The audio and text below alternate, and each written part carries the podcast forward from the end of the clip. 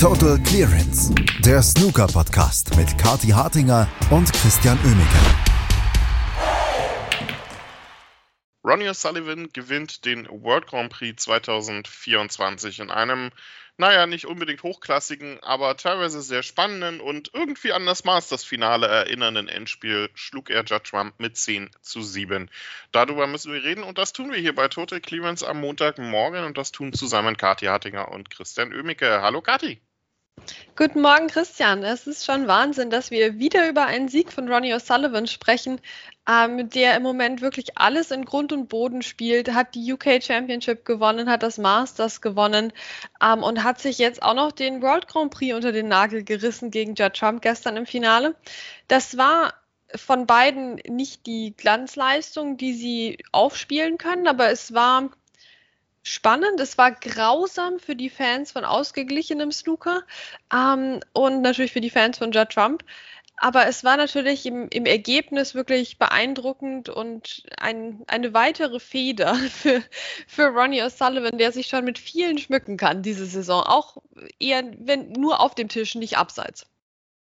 Ja, das muss man äh, bei ihm tatsächlich wirklich dazu sagen. Also, ähm, was da abseits des Tisches teilweise abgeht, ist nicht wirklich herausragend. Ich finde auch seine Interviews, ähm, die so lustlos wirken teilweise, also das, das ähm, die, die Pressekonferenzen, jetzt nicht unbedingt die Siegerinterviews direkt in, in der Arena, aber Pressekonferenzen und so. Ich finde das so respektlos, wie er sich da teilweise verhält. Aber okay, das ist eine Sache, aber der Ronnie O'Sullivan am Tisch ist eigentlich über jeden Zweifel erhaben. Und das hat er auch gestern wieder gezeigt, beziehungsweise generell in diesem Turnier ja auch gezeigt. Das Halbfinale gegen Ding Junhui war ja überragend. Ähm, am Sonntag, wir, nee, am, am Samstag, wir, wir haben ja Sonntag keine Sendung gehabt. Also, das war eigentlich das beste Ronnie O'Sullivan-Match seit langem und das sagen wir, obwohl er ja äh, die UK Championship, das Masters und jetzt den World Grand Prix gewonnen hat. Genau, das war schon eine ganz besondere Sternstunde des Snookers und für die ist Ronnie natürlich oft verantwortlich und auch in dem Fall gegen Ding Junhui, über den ich mich jetzt gar nicht lustig machen kann. ne, weil was, den, den, was hätte er tun sollen? Was hätte er tun sollen, der arme Ding? Also da war wieder der Ronnie O'Sullivan am Tisch, gegen den in der Theorie niemand gewinnt. Ne? Also wenn Ronnie O'Sullivan im Vollbesitz seiner Fähigkeiten in seinem absoluten A-Spiel unterwegs ist, dann kann ihn in der Theorie keiner schlagen. In der Praxis dann doch Mark Selby manchmal. Ähm, so, ne, in den, in den frühen Zehner Jahren. Ähm, oder natürlich auch John Higgins. Ähm, aber ansonsten in der Theorie vor allem steht Ronnies bestes Spiel über dem besten Spiel von allen anderen. Ich glaube, das kann man schon sagen, wenn es sich eben um den äh, Greatest of All Times handelt. Ja, und das haben wir jetzt im Spiel gegen Ding als absolute Glanzleistung gesehen und natürlich hatten alle gehofft, dass er daran anknüpft jetzt gestern und dass Judd Trump da so weit mithalten kann, wie man eben mithalten kann. Und beides war nicht der Fall. Nee, nicht wirklich. Ähm, man hatte so ein bisschen gehofft, dass das Finale ähm, nochmal ein Stück offener wird. Und lange sah es ja eigentlich auch danach aus, als wenn Judd Trump das holen könnte. Er ist ja mit 4 zu 0 in Führung gestürmt, aber danach erinnerte dieses Masters und äh, erinnerte, genau, erinnerte dieses Match und vor allem der Matchverlauf frappierend an das äh, Duell mit Ali Carter vor einer Woche. Ähm, und was ich beeindruckend finde, ist, äh, wenn man sich mal das Video anguckt auf äh, Twitter, wo äh, WST gepostet hat, The Winning Moment, wo du eigentlich zu 90 Prozent in diesem Video Judd Trump siehst, der auf dem Weg ist, eine Clearance zu spielen, dabei teilweise richtig gute Bälle spielt und dann einen Ball ähm, angeht, den man nicht, vielleicht nicht unbedingt angehen muss, und dabei Ronnie O'Sullivan dann die Chance liegen lässt, die er nutzt zum Sieg. Und das finde ich unfassbar interessant, dieses Video, weil das zeigt eigentlich den kompletten Verlauf der Abendsession. Immer wieder Judd Trump mit einem Ball, wo ich mir denke, muss er den jetzt angehen und dann lässt er den Lochball liegen.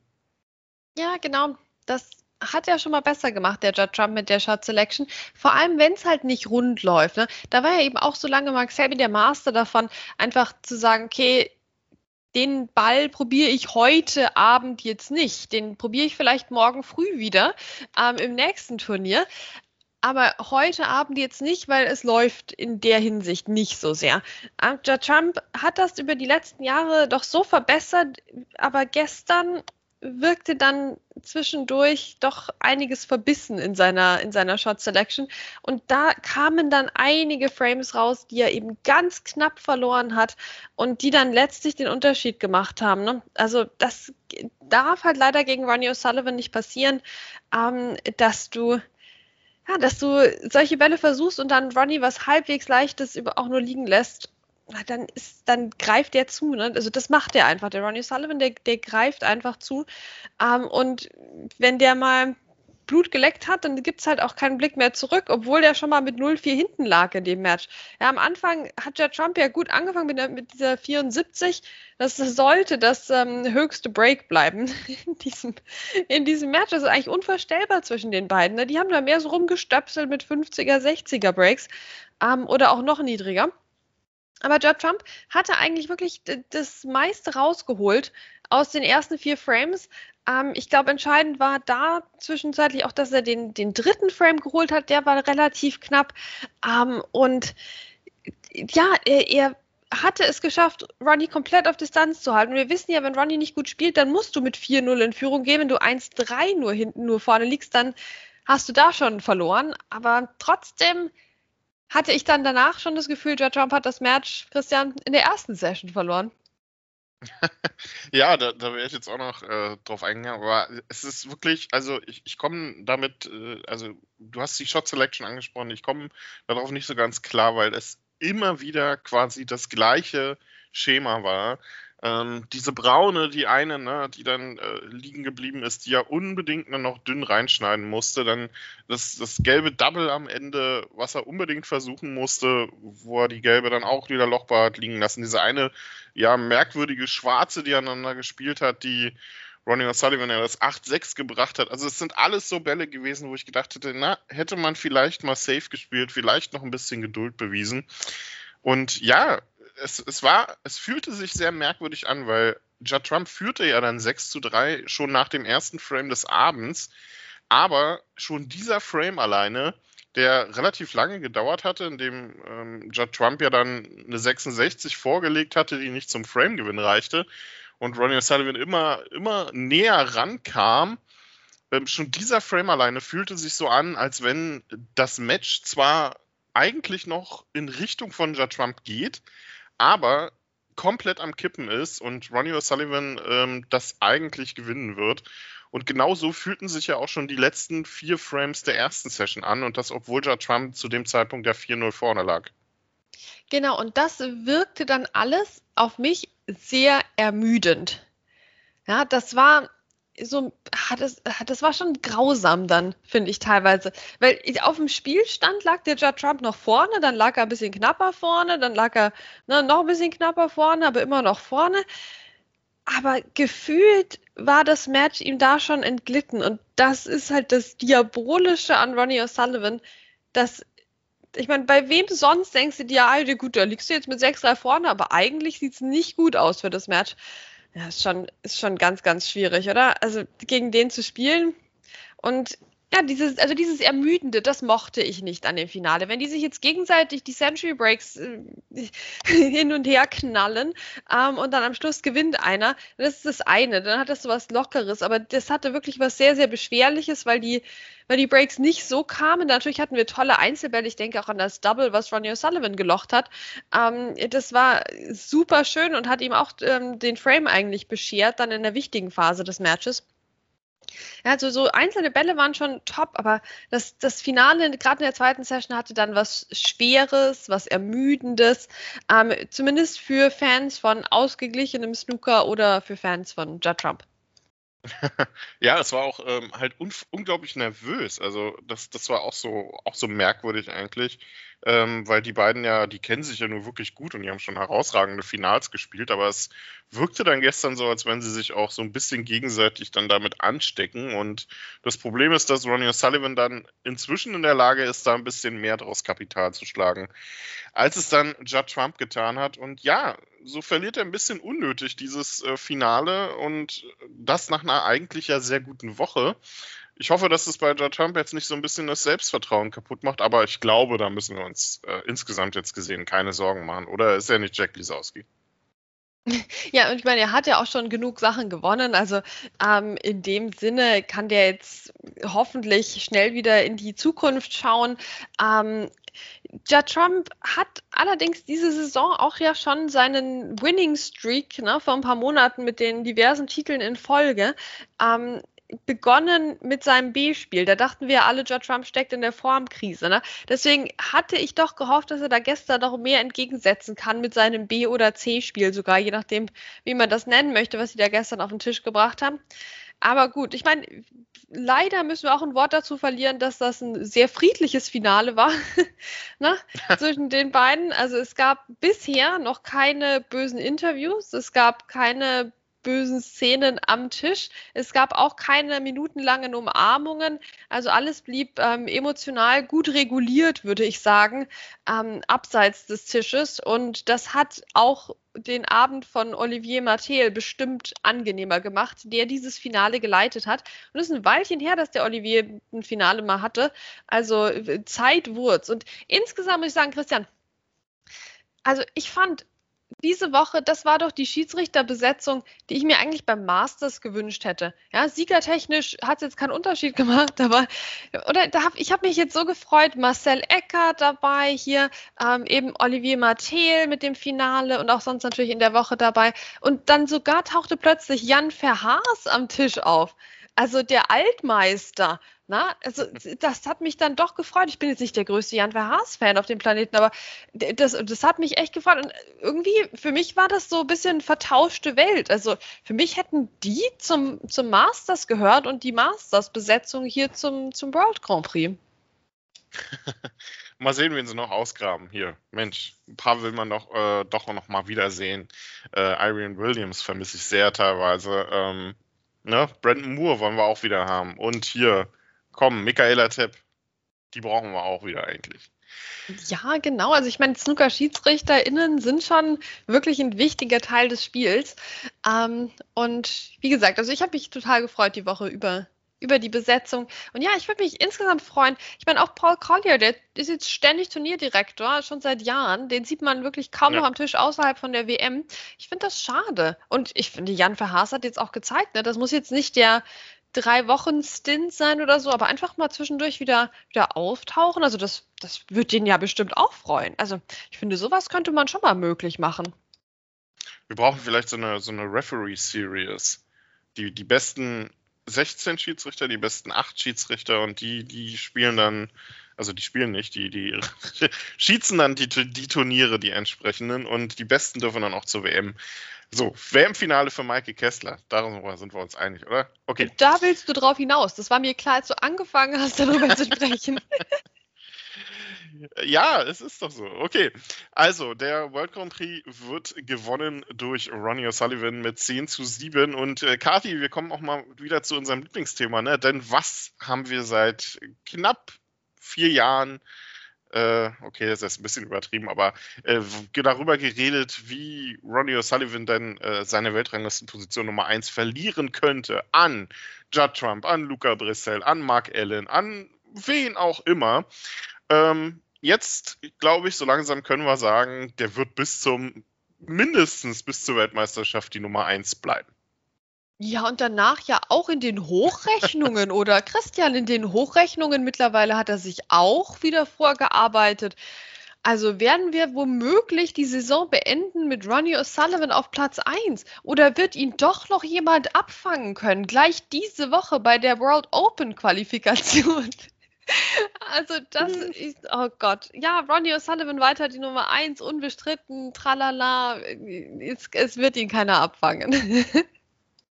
Das ist definitiv. Und du hast die, die Quali schon angesprochen. Damit geht es nämlich jetzt weiter. Diese Woche ähm, zur Überbrückung quasi bis zum German Masters gibt es die Qualifikationen für die World Open und für die Welsh Open. Da wird also noch mal einiges schon äh, mal ermittelt. Und dann, Kati, es nächste Woche los in Berlin. Ach ja, Zeit wird's, Zeit wird's. Ähm, hi, also ich hoffe, alle haben eine gute Anreise. Ne? Ich hoffe, die Hütte ist voll ab Tag 1. Ist ja diesen Monat auch nicht ganz so einfach. Ähm, aber das, das wird schon. Ne? Ich hoffe, alle kommen gut hin, alle kommen gut an. Und erstmal jetzt aber noch Quali. Und ehrlicherweise bin ich sehr nervös vor, dieser, vor diesen beiden Qualifikationsteilen hier. Denn wir wissen, wie unglaublich wichtig diese Qualifikationsmatches jetzt sind für die SpielerInnen weiter unten in der Rangliste, weil es gibt sonst nicht mehr viel. Ähm, die Saison wirkt noch lang und ja, wir haben jetzt goldene Bälle noch dabei und so, aber halt nur wieder die goldenen Bälle für das goldene Gehalt, ne?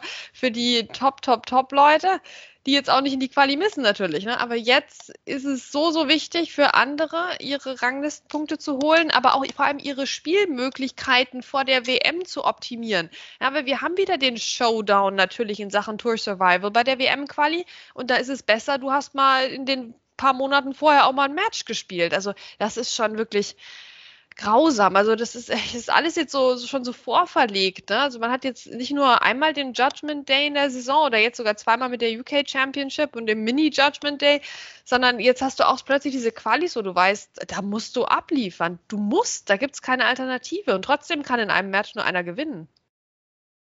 Das ist es nämlich. Ähm, da sprichst du auch was an, was ja auch äh, sicherlich in Diskussion war jetzt die letzten Tage über. Aber man muss sich das mal auf der Zunge zergehen lassen. Diese Woche die Qualifikation für die World Open, für die Welsh Open.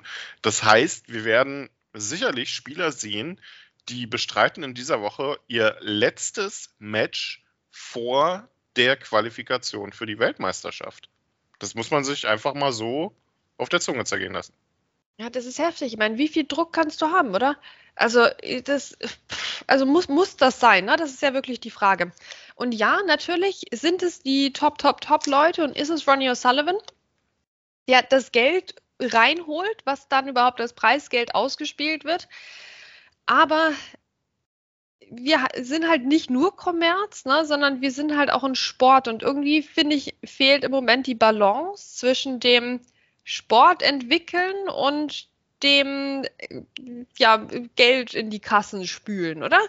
Also deswegen ja. sind ja auch alle im Moment so ein bisschen unzufrieden, oder was alle. Manche sind unzufrieden mit, mit den Gesamtstrukturen im Snooker, weil doch irgendwie unklar ist, ja, also WST, klar, die machen ihr kommerzielles Ding, aber ne, wo, wo ist denn die WPBSA? Und muss das wirklich jetzt so sein, dass du eine schlechte Woche jetzt nochmal hast und dann ist dein Selbstvertrauen ganz am Boden und dann bist du halt auch komplett raus vor der WM? Also, also gefühlt wurde sowas selbst wegen während Covid besser gelöst, weil da hat man noch mal eine ähm, WST Series Championship League Dings da was auch immer gemacht in drei Phasen vor der WM sich aus den Fingern gesungen.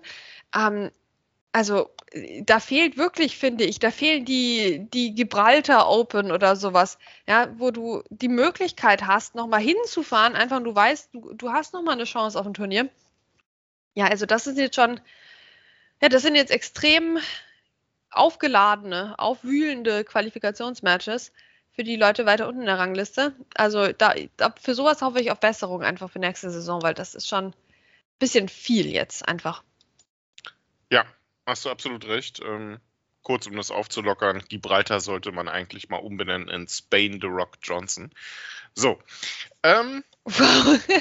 Den Witz habe ich die okay. Woche gehört. Ich fand den so gut, den musste ich irgendwie mal unterbringen. So, äh, noch der Vollständigkeit halber. Ähm, gestern gab es auch das, äh, den Finaltag bei den äh, Belgian Women's Open. Dort hat sich Mink Nucharut durchgesetzt mit 4 zu 2 On Yi im Finale geschlagen. Und Ronnie O'Sullivan, wie gesagt, gewinnt den World Grand Prix. Diese Woche Qualifikationen für die World Open und für die Welsh Open. Und wir sch schauen voraus, diese Woche natürlich auch. Und da haben wir auch noch eine kleine Überraschung für euch ähm, auf das German Masters. Und äh, ja, wir freuen uns einfach riesig auf die Turnierwoche in Berlin, werden das Ganze hier auch bei Total Clearance begleiten und natürlich dann die Woche auch noch eine große Vorschau darauf machen. Das war's von uns für heute bei Total Clearance. Kathi und Chris sagen Tschüss, bis zum nächsten Mal. Total Clearance, der Snooker-Podcast mit Kathi Hartinger und Christian Oemeke.